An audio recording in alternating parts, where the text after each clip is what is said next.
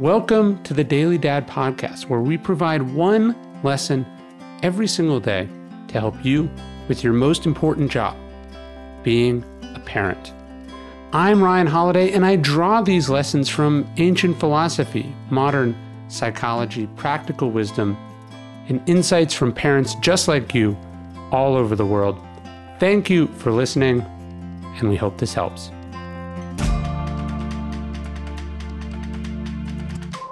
You say that you wish you were around more.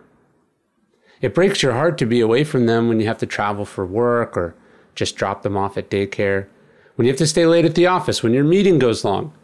It broke your heart to take them to look at colleges, knowing what it would mean for them to move out.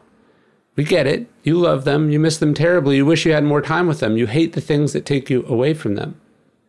But, but, but, why then, when you are with them, do you spend so much time on your phone?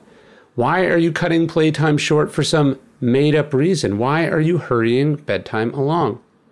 We say that we wish we could be around more. We apologize for being away. And yet, here we are right now with them, but emotionally far, far away. Not here, not present, not putting them first. Come on. That's what the Tempus Fugit thing is a reminder of for me too. I, I have this coin. You hear it here. It's on my desk. That all time is quality time. That this moment, this thing, this is the time that in the future I will wish I had more of with them. So I'm going to be present for them. I'm going to be here for them.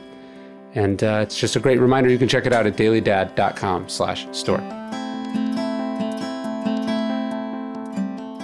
Hey, you're listening to the Daily Dad podcast one meditation a day inspired to help you do your most important job, which is be a great father.